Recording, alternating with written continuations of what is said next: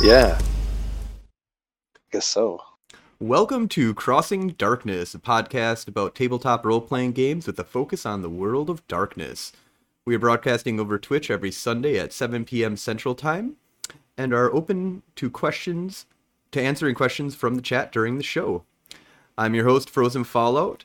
My co host is Motorori, who helped me create this podcast as well as a 40 person, four table Gen Con event. Oh, hi. Are you going to do your part? Oh, sorry. you just totally Uh, forgot, huh? Welcome to live trying to- TV, people. I was trying to figure out how to get the chat box back on the on the Twitch stream because I I popped it out last time and now it's just gone. Um. Anyway, hello everyone, and today we have special guest Coder Fasteel, who is the storyteller for the Hunters in our forty person four table Gen Con event. Uh, That's how have You right. been uh, how have you been doing, Coder? Been doing good. Been keeping busy, keeping warm. How about yourselves? Oh, doing good, doing good. I'm in Pennsylvania right now, actually, which is uh, very different for me. I'm not usually not usually in Pennsylvania. I'm usually in Madison, Wisconsin. So it's been, it's been Ah, uh, yeah. a little bit of a time zone change for me, and trying to figure out how to work around the 12 hours of nighttime driving that we did. so we're all like Yeah, super kidding. jet lagged. Jeez. How are, are you in the mountainous area of Pennsylvania? Uh, no, we're in Philadelphia. Oh, okay. Yeah. Well, relatively flatter over there. Yeah. Yeah, it's a cool little city. We did a little running around uh, in the city this uh, this week. Rad. Yeah, got to see uh, the Liberty Bell. Bung. So, Coder, tell us a little bit about your uh, gaming history. How'd you get into uh, role playing games? How did I get into role playing games? Well, um, well, I don't know. Like, uh, I was always into reading when I was a kid, and I always had access to like King Arthur stories and stuff like that. Um, so I think that's kind of like what got me into like fantasy in general. It was just kind of like that sort of golden age of uh, story, you know, like the the knights and you know good versus evil and you know King Arthur and Lancelot and all the you know Percival and all the different stories, you know Mordred and and and everything, you know, like and I read that a lot as a kid. I read uh, Tolkien. I learned a lot of Tolkien. I remember reading that when I was in like fourth grade, uh, and like fifth grade, and and then actually I read uh, Hitchhiker's Guide to the Galaxy, which added kind of like a like a weird twist, I think, into my my universe. So like all of like my very young, before sixth grade like era, I read all of this like weird, zany but fun fantasy type adventure stuff, Nice. and I think that was like probably my catalyst. Yeah, did you um, uh, you read the Silmarillion a lot too, didn't you? Didn't you? Uh, Yeah, I've read it numerous times. Yeah, I like to think of myself as kind of like a Tolkien scholar to some degree.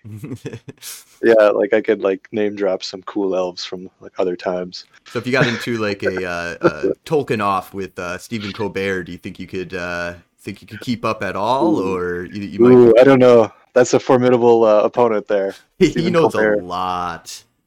Yeah, yeah. He'd be dropping some names of the Elder Maiar for sure.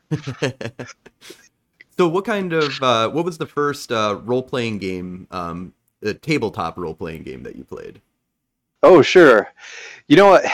It's kind of funny. I think back to it, and it's it's actually Legos. My little brother and I made a dice rolling game with character sheets and all kinds of stuff with Legos, and we built whole cities when we were kids in our rooms. Like on a like we would take our uh, we would take our door off of our closet, put that on the floor, and that would make a perfectly flat you know area to play and build a huge fucking Lego city on. So we both did that and I got all like the knight stuff, and he got all like the islanders or whatever, and we like we would raid each other, but we would use these cards and roll two six-sided dice at each other, and whoever won like got all the gold and stuff, like all the little gems and like money, gold pieces, and eh, or maybe capture some people, and so we would do that, and that was a ton of fun, and the, and we also had like a way of like ga- gauging experience points based upon what level they were and all that kind of anyway so that but but really like the first like commercial like tabletop game that I ever played was Dungeons and Dragons Second Edition.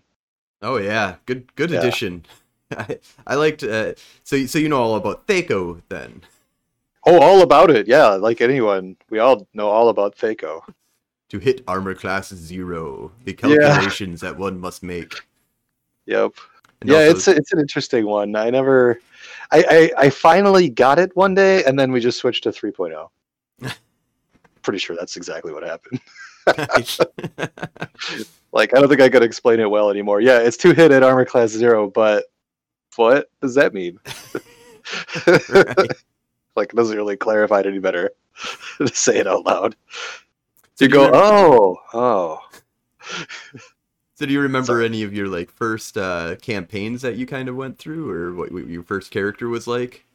Yeah, I was playing a. Uh, it was a uh, paladin. It was a pre-rolled paladin, and I don't know what if it was like a pre-built like module or anything like that, but it was in a. Well, you'll remember Matt's old basement when he lived with his grandpa.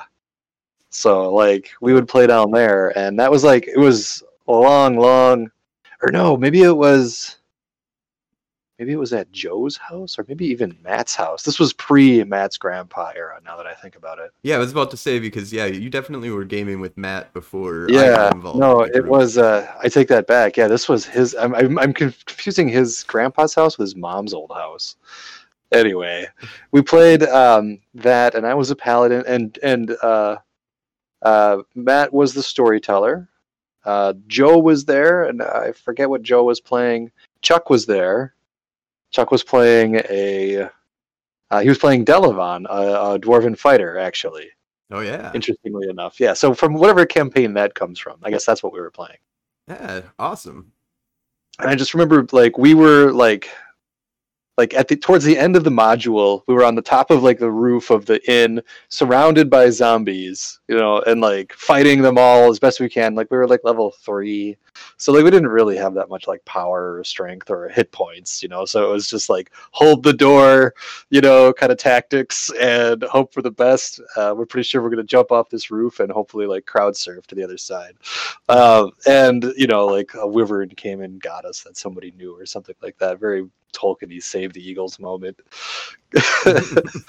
um, so yeah, that's that's kind of like the highlight I remember about that. But yeah, I was a paladin. I got to use my lay on hands because people were getting hurt, and I had I had a cool sword that you know was some form of good or light or something like that. So it did extra damage to the undead. Yep. Yeah, that's awesome. Yeah, the, I I always love those kind of crazy first campaigns that you kind of get into because they're they're always there's some crazy stuff going on. Like my first Dungeons and Dra- Dragons game um, that I played was we played with a bag of, of beans. So it's like 101 beans that are in the bag, and you just put the bean down and roll on the chart and see what happens next. And we went through like I don't know, like 10 or 20 beans or something like that. Got like a um, Oh, one of those spaceships. It's not a spaceship. It was uh, what is what the hell is that called? The the space version of D and D. is that Spelljammer? Spelljammer. Spelljammer. Yeah. Yeah. So I've we, never played it. I've only ever heard it described. we kind of played a little bit with it. Um, we kind of used it to do. We, I think I've think I've ended up on one of the like main trade hubs or something like that of of there um when Roy was was DMing way back in the day because him and his brother did a ton of Spelljammer stuff. Ah, neat. So let's take a look here. So uh so what have you been up to uh for gaming during the pandemic? Have you been up to any kind of gaming during the pandemic? at all, Sure. or- Well, yeah. As a matter of fact, I mean, so uh, a ton of you know personal gaming. Um, but during the pandemic here, I have learned how to play several board games that I've been meaning to learn how to play, like uh, XCOM. Finally figured that one out. And uh, what else do we have here? I just got um, some other board games too, like uh, Starfarers Catan, which is pretty neat. But as far as like tabletop gaming, yeah, we've had to find like online solutions to gaming uh, because, of course, COVID. So we're we're separating. So we need tools that allow us to like organize and tell our story, but keep our notes straight, um, keep things moving forward, keep people interested, that kind of thing. So yeah, we've been utilizing like Discord, obviously, for communication, which has been super handy. I think this platform existing free of charge the way it does for people who just want to sign up is super cool. Uh, uh, we would use some other method like some you know we would use like TeamSpeak or or Ventrilo or whatever else is out there if this wasn't the solution. But this has both audio and video and and sharing, screen sharing, and you can and it's scalable uh, server power you know that you can pay for it or or uh, tip you know the owner of the server. Yep. So that's really neat, I think. Uh, so obviously we've been using this, but uh, we've been using Roll Twenty. Uh, I think. Well, you've been in, a, in some of the games we've, we've played. I think you actually was the were the DM of one of the. We played Yep. Pathfinder Two. Were you DMing that, or was I DMing that? I don't know. Yeah, I think it was you. DM'd I DM'd the Pathfinder two game Yeah. where we were where we were doing the um you guys were in what what the hell is that uh setting? Oh, Uh, Inner Sea. yeah, the Inner Sea. Yeah, exactly. We were all like, you know, pirates. Well, I was a pirate anyway, but we were on a ship.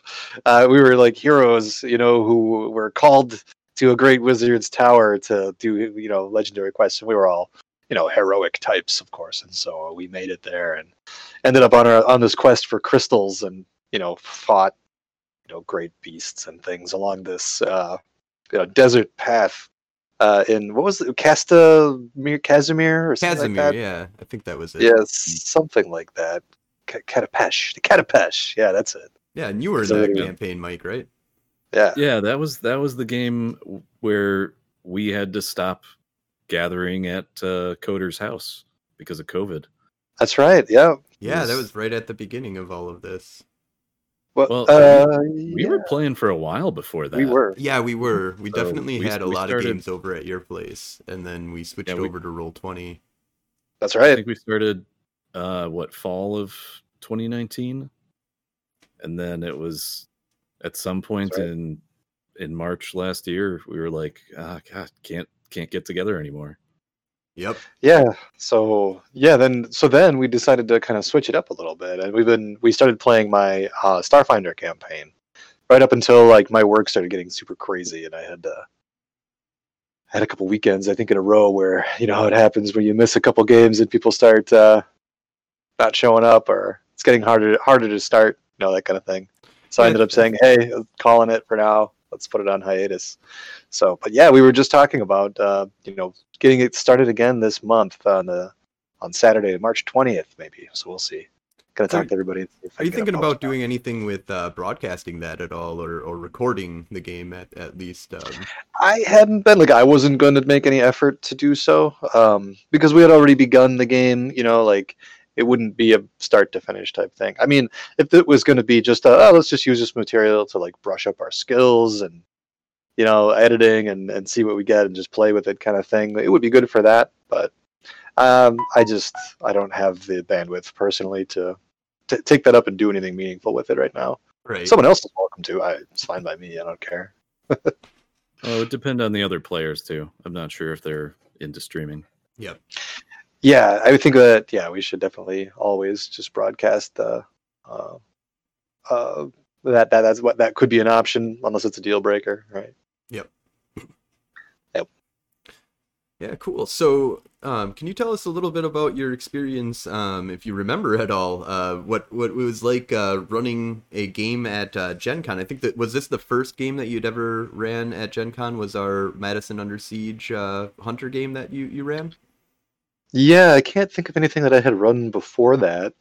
Um, I thought it I thought it was uh, it was a big it was a big thing. Um, I think that you know just getting that number of people organized to do one thing and play one thing on that scale you know like was just a big question mark in the first place was anybody really going to sign up for this thing now i think you know like you know we've been to con and, and we know what the what the i think the the temperature is and people want people are thirsty for this particular i think uh, genre right and Mhm. and like so it, it it filled right up there, was almost no problem i think we had Yeah, think Hunter had was super people. popular because nobody runs Hunter. So Yeah, and well, and I like Hunter. I think it's neat because it has the you know the sort of like weakness of mortality, but focused through the through like hyper focused through a lens, you know, and you know, given these fragile mortals some stupid power that allows them to, for a moment, you know, contend with the the, the other. right. Uh, Yeah, but yeah, their that's not powers are something- called edges because it Yep, gives it's them just an your edge. But Yeah, if you're if you're a hunter, you should be almost always using your power to run the fuck away. unless you're you're unless you're there to just clobber something and then then you're using your second power to run the fuck away. right. Although there are some really nasty powers that the hunters do have. Um, and yeah, you can build a team that. Yep. Yep. And just yeah, it's just like the other, you know, the other uh, World of Darkness type materials where you really get to, um, you know, put a lot of paint on your doll, so to speak. There's a lot of different options that line up and like allow it to play. You know, I think, Eh, you know, like one thing I think that you should have if you're going to play Hunter is you should make backup sheets for people. just be like, look, you're playing a glass cannon. Just remember to, you know, with a smile, pick your packet to know who you're going to be with your second character already, because, uh, you know, hunters are not long lived. Right. Yep. Yeah, that's that's a good idea. Actually, I didn't think about that. That's a it's a great idea It's just to. if you could plan ahead and just be like, oh, yep, that was expected. You know, people are like, oh, yep, that was expected. So you had come up with a pretty crazy uh, story for for your your hunter background. Do you remember any of that story that you'd kind of developed? I know it was a Oh, long time ago. Sure. Well, it was years, yeah, sure, but not so many years. Um, so like the main premise of it was kind of a um, kind of duality, right? There were two hunters that kind of got to know each other in Vietnam for whatever reason, like way before the reckoning. You know, like these guys woke up and became hunters and and saw things, and you know, and others did too during that tumultuous time, and they didn't survive. You know, like but these guys, these guys were better than the rest, right? And they were a team. You know, so this this is like Magneto and uh, Doctor X. Yeah, kind of Professor. Xavier. Yep, it- you know, and they don't have you know, maybe their their powers didn't. Maybe they did a little bit like, uh, you know, you can't replicate uh, uh, Magneto really with Yeah. uh, Not with With not with that- hunters. not with Hunter, but like kind of like similar ideas. So these guys were, you know, like, you know, like uh, Navy SEAL type fighter, t- you know, trained, you know, commandos that you know survived that and became like these older dudes in the in the in the nineties. I think that was our setting, like two, early two thousands, late nineties, or something like that. You know, and so they they were they were running the hunter school, or one of them was. The other one was was was running like a, you know, an underground thing to try and take it all down you know, just like Magneto eventually started doing. It had, a, had an alt school for hunters. Mhm. Yep. So kind of, you know, that was that was, you know, just the the bones, the biggest bones right there. Mhm. Alternate school, good hunter school, dark hunter school. You know, and are either of them really wrong? I mean, you're fighting the fucking undead. Who can say? you, like you have the so that was like part of my game was this uh, sort of temptation to let it all be free and just indiscriminately kill. But a big part of the, you know, the four story game was cooperation. So how, you know, and and our team of players were playing the cooperative team, not the alt school of of uh, you know kill all the kill all of the anything not human, kill them. You know, like that was their school. Mhm. Um, so it was a little bit of a conflict with that, and then having to also get along with Oh, I think you I think you lost your connection there, dude. sorry, what's that? Oh, I got uh, you, we just back. lost your audio for a little bit there. Oh, I probably I knocked something down and it made a bunch of noise. Probably.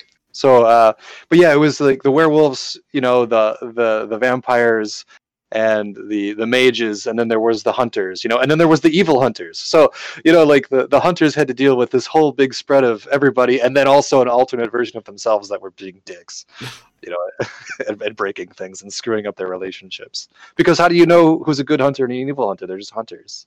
Right. Yep. You know, like if you're a vampire, you don't know. oh yeah, for sure. Yeah. The none of the. I remember there So- were some, some problems about that. Yep.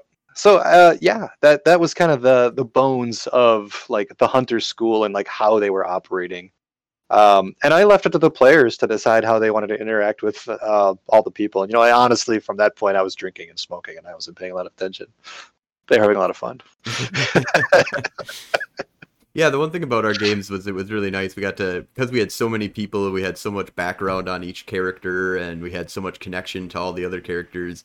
Besides you know some of the combat oriented stuff that we had to um, be involved in um, for the tabletop version, um, even a lot of the other tabletop stuff that we did, which was like you know politics and stuff like that. It was nice just to be able to sit back as a GM and really you know just let your players do their thing. You know, they didn't you didn't have to really get directly involved in a lot of stuff unless you were right in the midst of like a combat basically because we didn't do a lot of like us playing characters you know as gms um you know a little bit with your like alt school that you had um Mhm.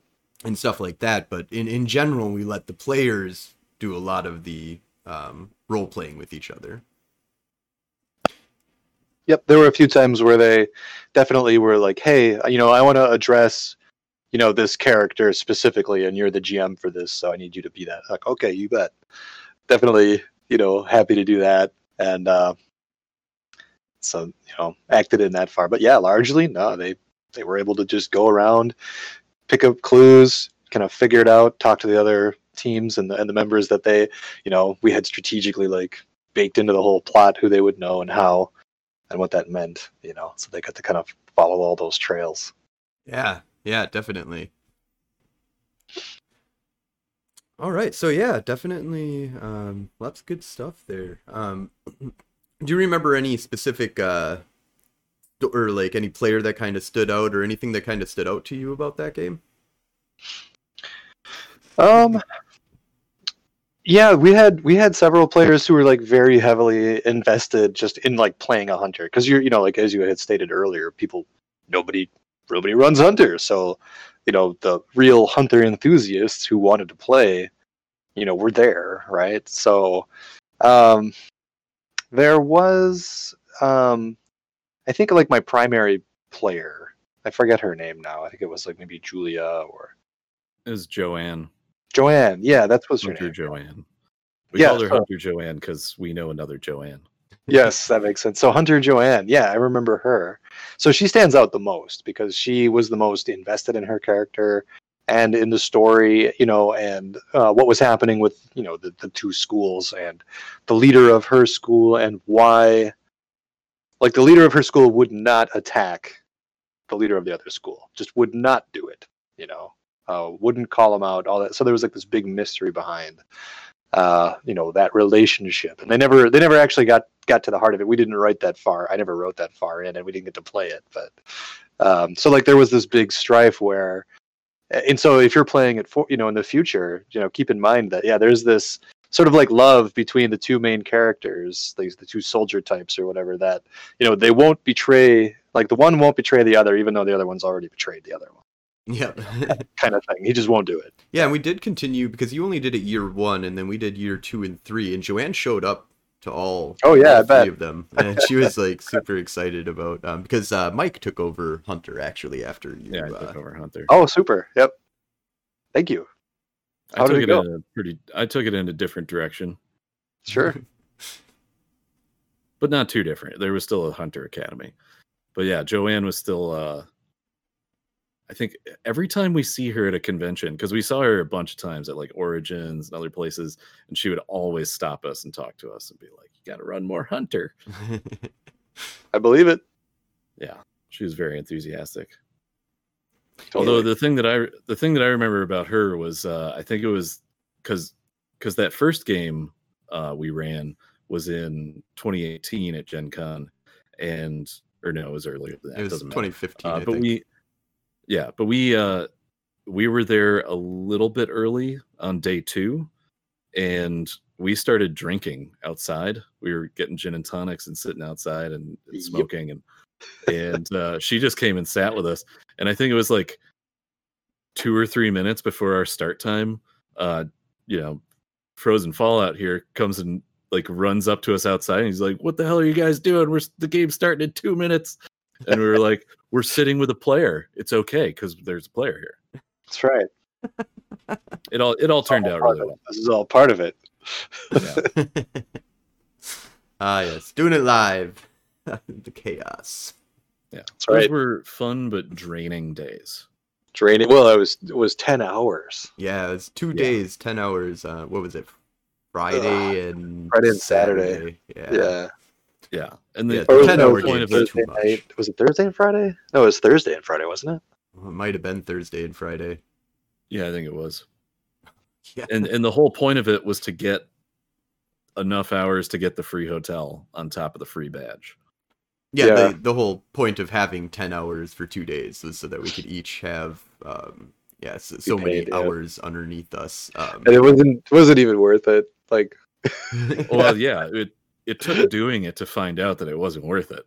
yeah, no, I mean, well, I mean, like, it was definitely like a fun experience. Like, I'm, you know, you're going to Gen Con, you're there for all day gaming, you know, in some Yeah. form or another, whether it's to receive or participate or both. But, uh, yeah, I mean, when you're There's when different the- ways of the breaking it up than 10 hours all at once in one Yeah. day with 10 players. Um, well and focused on like one thing too, you know, like you got to break it up into different genres and, and games and walk around and eat lunch. yep. Yeah, we afterwards we toned it down. I think to like eight hours and like six hours. I think eventually, like we we, we kept on toning down the amount of hours that we had. Um, Yeah, I think we still made it to uh to a free badge, but we never tried for the hotel again. It was just it was too much. yeah, I'm kidding. Yeah, well, the GM badge is some cloud, so Yeah. rock out. Yeah. So you're a pretty avid uh, Gen Con goer. You've uh, how how long have you been going to Gen Con? Oh, um, I don't know. I think 2008 was maybe my first one. 2008 or 2007. Oh, really? So you you weren't part of the original crew that uh, that went all the time um, back. No, so yeah, the first year that I went, uh, um, or maybe the second, or the, I think the first year that I went was something like the second year that it was in Indianapolis, or something Okay. along those lines. Yeah, so I wasn't with the original crew of our people who went to Milwaukee when it was uh, held there. Huh, yeah, I always, I always, I always imagined you as part of that group. That's interesting because we had this group of people that went to Milwaukee every single year since like 1999 or something like that, wasn't it? Or Nope. something? You you hear those wild stories? No, I wasn't there for any of that. Was that was Chuck and Matt and Joe and Mark and some other dude, maybe some other people I don't know, and uh, just uh, some bizarro times apparently. So what's what's the major thing? So you got into uh, going, you know, you probably heard about all these stories and stuff like that. You got Gen Con. What was your experience when you your first experience with with Gen Con? Oh, I was blown away. I well, you know, like I'm from Marshfield, you know. There's like nothing going on up there. So I don't even, you know, natively don't even know what a big convention is, right? Um, you know, until I start until I live in Madison and then I work at a hotel that's connected to a convention center. Even then I still don't know what a big convention is. So Right, finally that- that's a, mi- a minor one. Yep, exactly. So I get down to Gen Con and it's huge.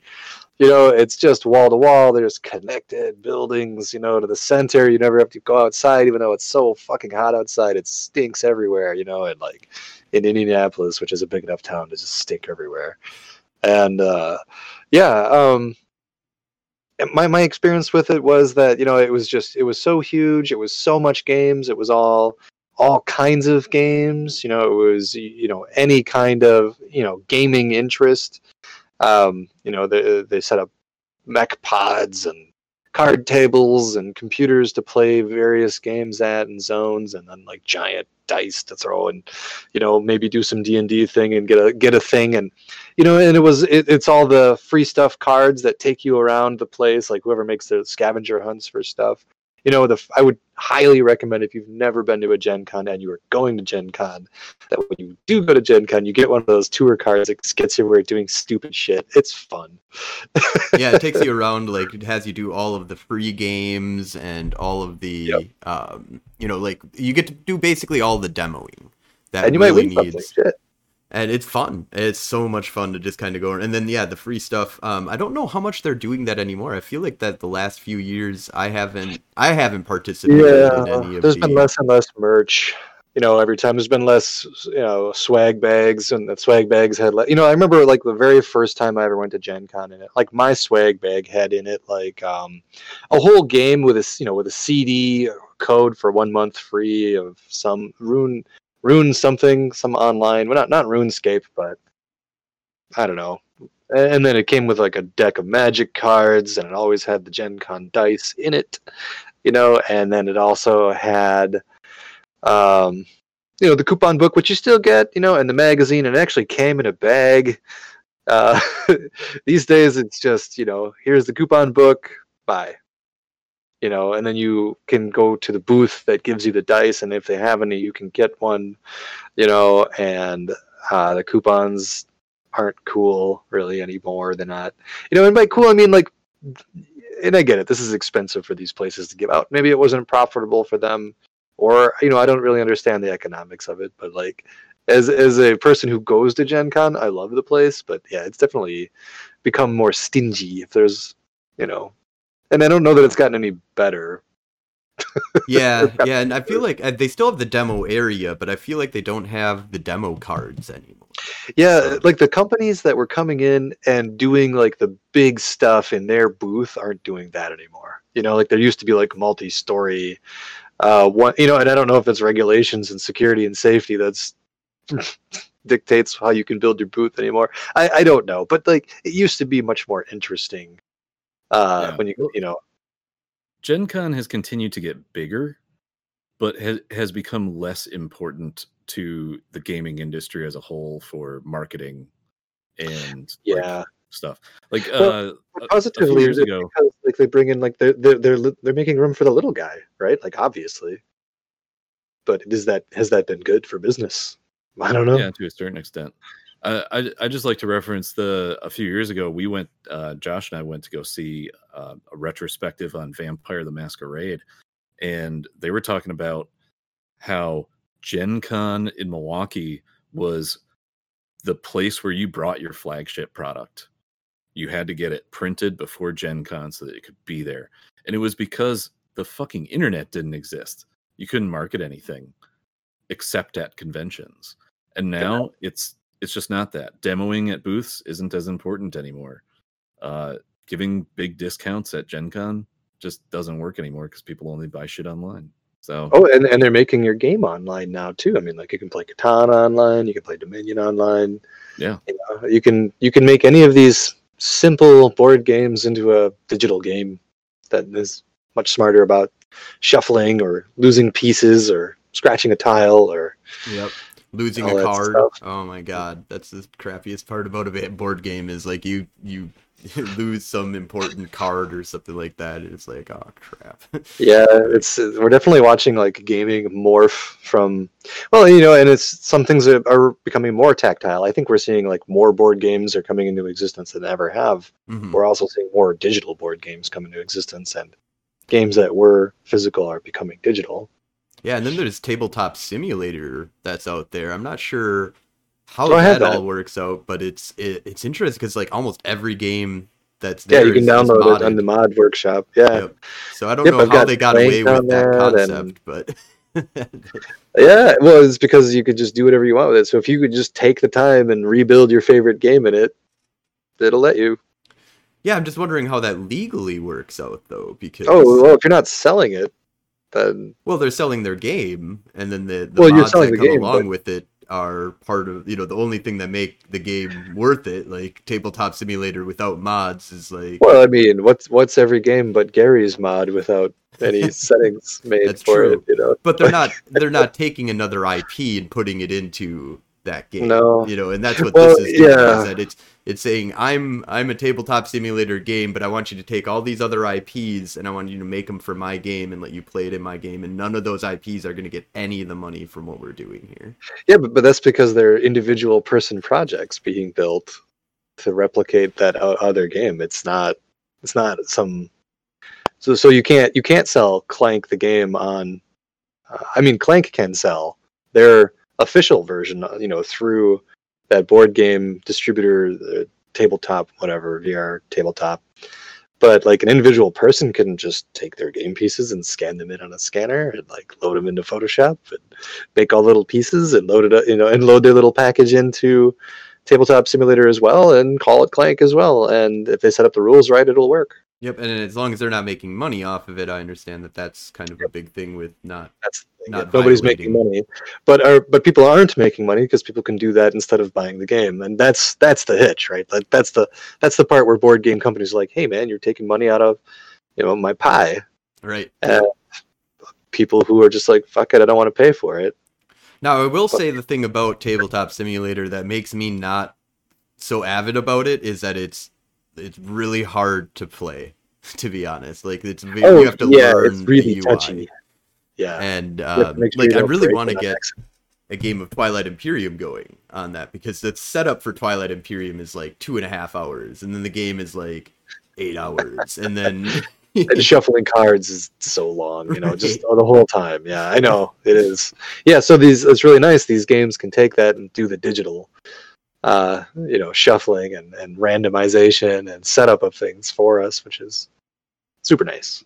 yeah, absolutely. It's it's a it's like the same kind of upgrade as like when we went from like VHS and audio tapes to CDs. You never had to hit rewind Yeah, ever again. yeah. Please What rewind. Thank God that's gone. Yeah. Well, I mean, like like. That could be your job, like a single person's job all day is just rewinding tapes at a store. Probably was. right. I mean, they made little machines that that's what they did. They just rewinded them. You could put them on your TV. My mom had one. It was it was a new Beetle. Yep, I remember having the, the tape deck that the only thing that it did was rewind tapes. That's Yeah. that's, that's all that it did. Didn't want to burn out the motor on your VCR, so you know.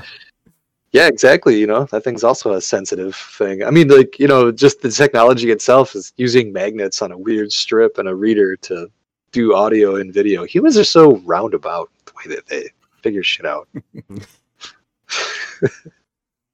I mean, not the digital is much simpler, but far more complex in the in terms of what it's made out of. Yeah, but we don't have to deal with that. That's the beautiful part. I don't have to worry about how that crap got made. All I got to do is is just figure out how to use what they've made. and I can say that uh, it's a lot easier recording shit these days. Because like, I, I don't know, were you there when we tried recording at uh, Matt's house? Um, I don't know if you were part of any of those campaigns. Um, there was like a Yeah. short period of time where we got There like was a tape time. deck. Yep, I remember. Yeah, Matt had it all the time. yeah, and so we, we, would tried go to like QuikTrip. we would try recording things for the game. It was just, I mean, I'm sure we could have spent money to get, you know, better mics for everybody. We didn't have any money. but yeah, we didn't have any money. We just, we used what, like a tape deck from the '80s or something. We used all of our money to get copies of character sheets at the copy machine for 10 cents at QuikTrip. I remember that distinctly. yep, we're buying cigarettes. Yep. or buying cigarettes. Yeah, well, we smoked. We had to smoke a lot then, back when we were kids. Yeah, it's very important. Don't smoke. Yeah, don't smoke. It's bad for you. We were dumb kids, but uh, and we wasted a lot of money on that shit. It is expensive. Doesn't really get you anything either. I don't know. Looks cool some places. Yeah. Makes you feel cool. It's got the feel Aw, man. cool. I can't wait to play some board games with you guys one day. I can't what wait. are you doing this, this coming weekend? What's that? We're going to do it at Cabin Con. Oh yeah, are you going to Cabin Con, uh, Mike? I'm I'm not able to since I'm in Philadelphia. I would go though. No, I, I'm I'm gonna wait for uh for vaccine. Yeah, Fair hopefully enough. that'll be coming pretty soon. It's kind of a crazy time period that we're Yeah. all in this waiting stasis right now, just waiting for the Yep, working from home. Actually, I keep I keep going into the office, but I'm like the only person there. There's like one other dude there too, most of the time, and that's it. Yeah, that's what Joanne does. She goes into the office because nobody else is there, so she gets to work out of the office, and I, I get to stay home and, and work from Heck home. yeah, so. the office has gigabit, you know, internet up and down, so it's fast. and I have two standing desks. I rated, I raided the area, and I just stole some standing desks, and now they're in my office. Yes.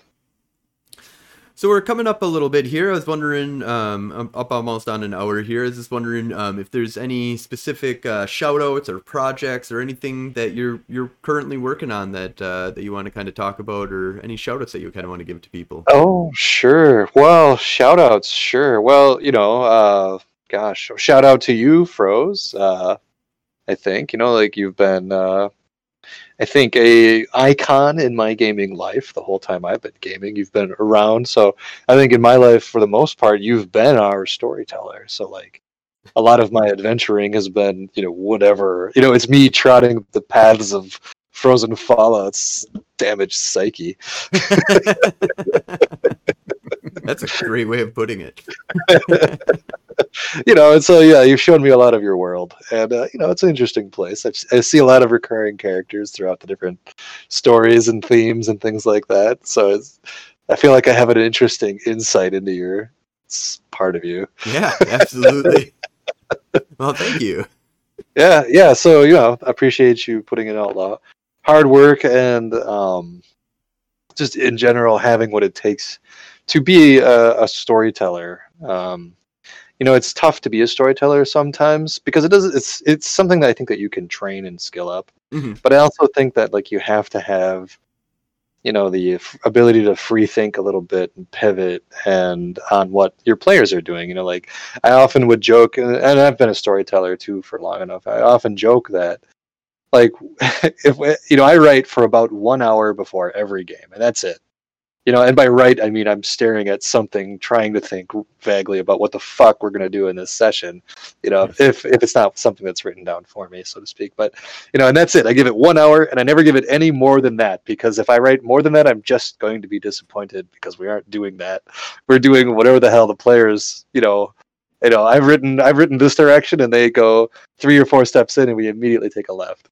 You know so like uh, i understand like so i appreciate you like we often do that to you i think um, you know and you roll with it you roll with it well I, I learned I very very soon in my GMing career that pivoting and doing whatever the hell the players want is way better than than trying to force them into what you want to do. But I always tried to I always looked at it as a like I give you a buffet of different things to do, um, and you've got this big train. Um, and if you jump off the train, I'm just gonna I'm gonna follow you, but I'm gonna try and get you back onto the train eventually. well yeah you know that's kind of how you have to look at it you know like you don't have to necessarily like force them either but like you can convince them you know or Yeah, give them Uh, goodies to go that way. goodies or you know like and if you are going to force it it doesn't have to be like this damaging thing it's just like whoop you're there now what the fuck did that happen you know like no- nothing's lost. It's just you've been teleported. Or or if not teleported like some other segue just gets you there you know like and you just you have to pivot and and and make that change and, make it make you know make them think that they did it if that's what has to happen but yeah, sometimes that's key. yeah.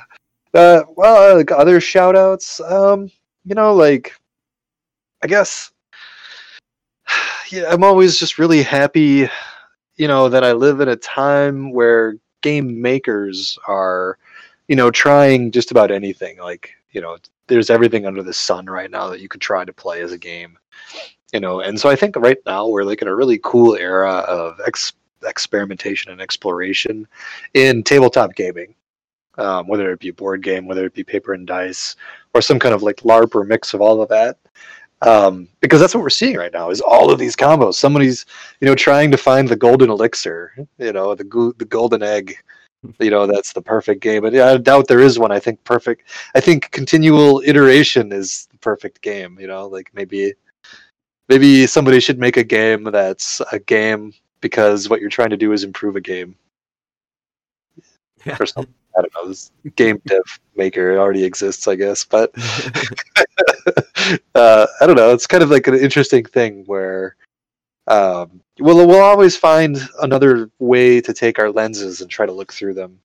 We'll always try to find a new color or spectrum or interesting type of game method or or, or uh, uh, the way it's received or, or played or exhibitioned or exhibited or whatever hmm so I'm just really excited to live in a time where I know that I can play games until I die, and I will never ever get to play all the games.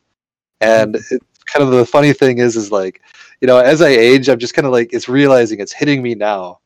There isn't enough time, and it's okay. There never was enough time. there is never enough time. That is for sure. So what that means is you have to pick your favorite games. You know, find them, love them, play them, share them with your friends. absolutely, absolutely. Yeah.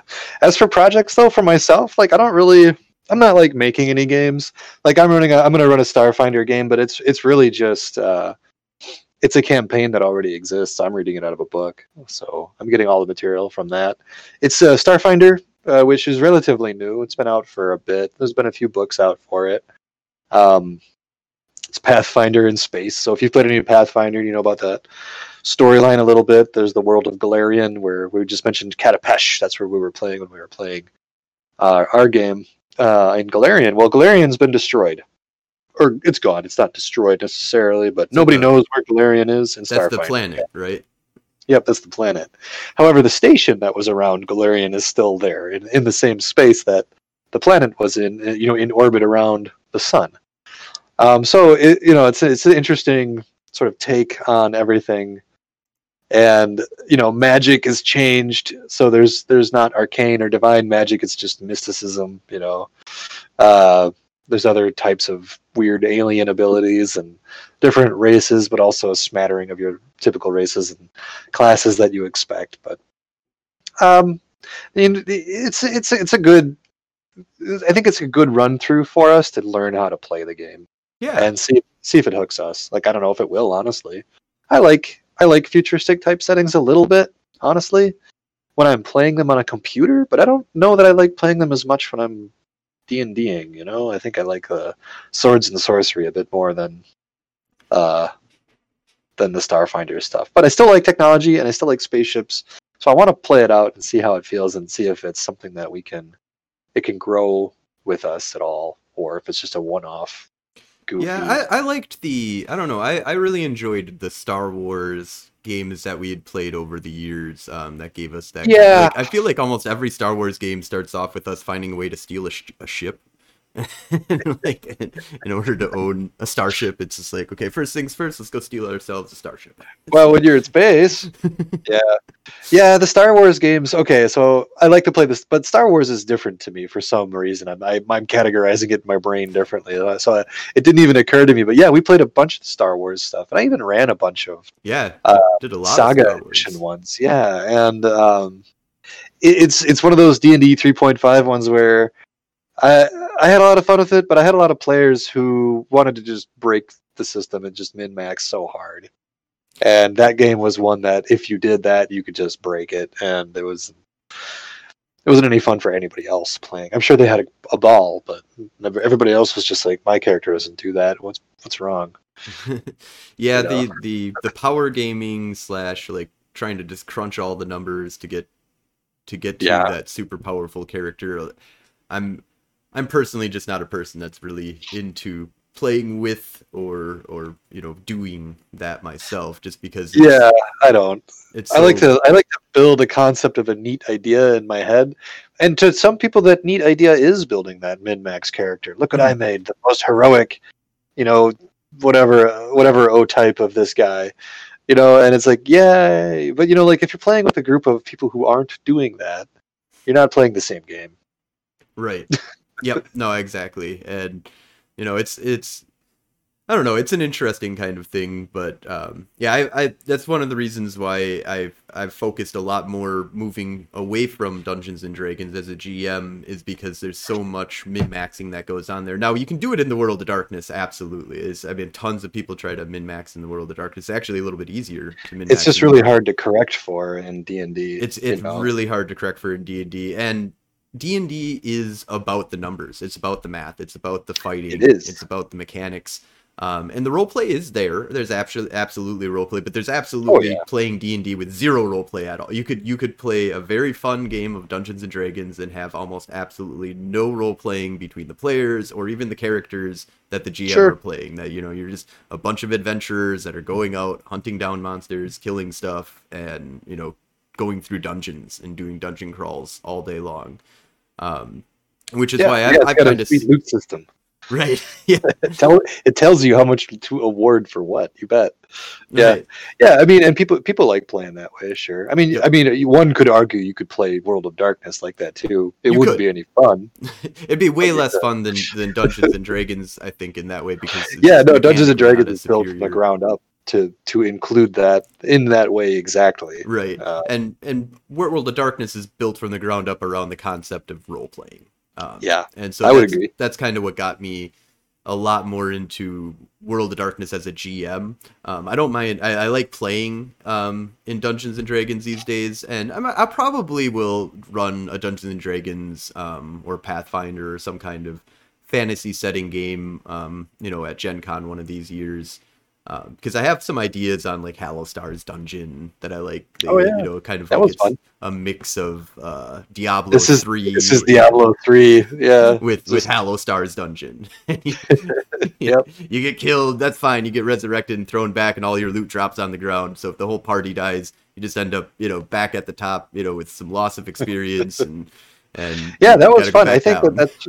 I think that Halaster's dungeon is a lot of fun because you, again, yeah, there's no story. You're just you're just fighting stuff. right. Or if there's a story, you can just ignore it. It doesn't matter. You just fight whatever's in front of you. Good job. Yep. Get treasure. Keep keep going deeper. Um, and that's great for something at Gen Con, especially if you're not expecting to have the same people play year in and year out. It can just be anybody. Oh, what is it? Is it hack and slash? Awesome.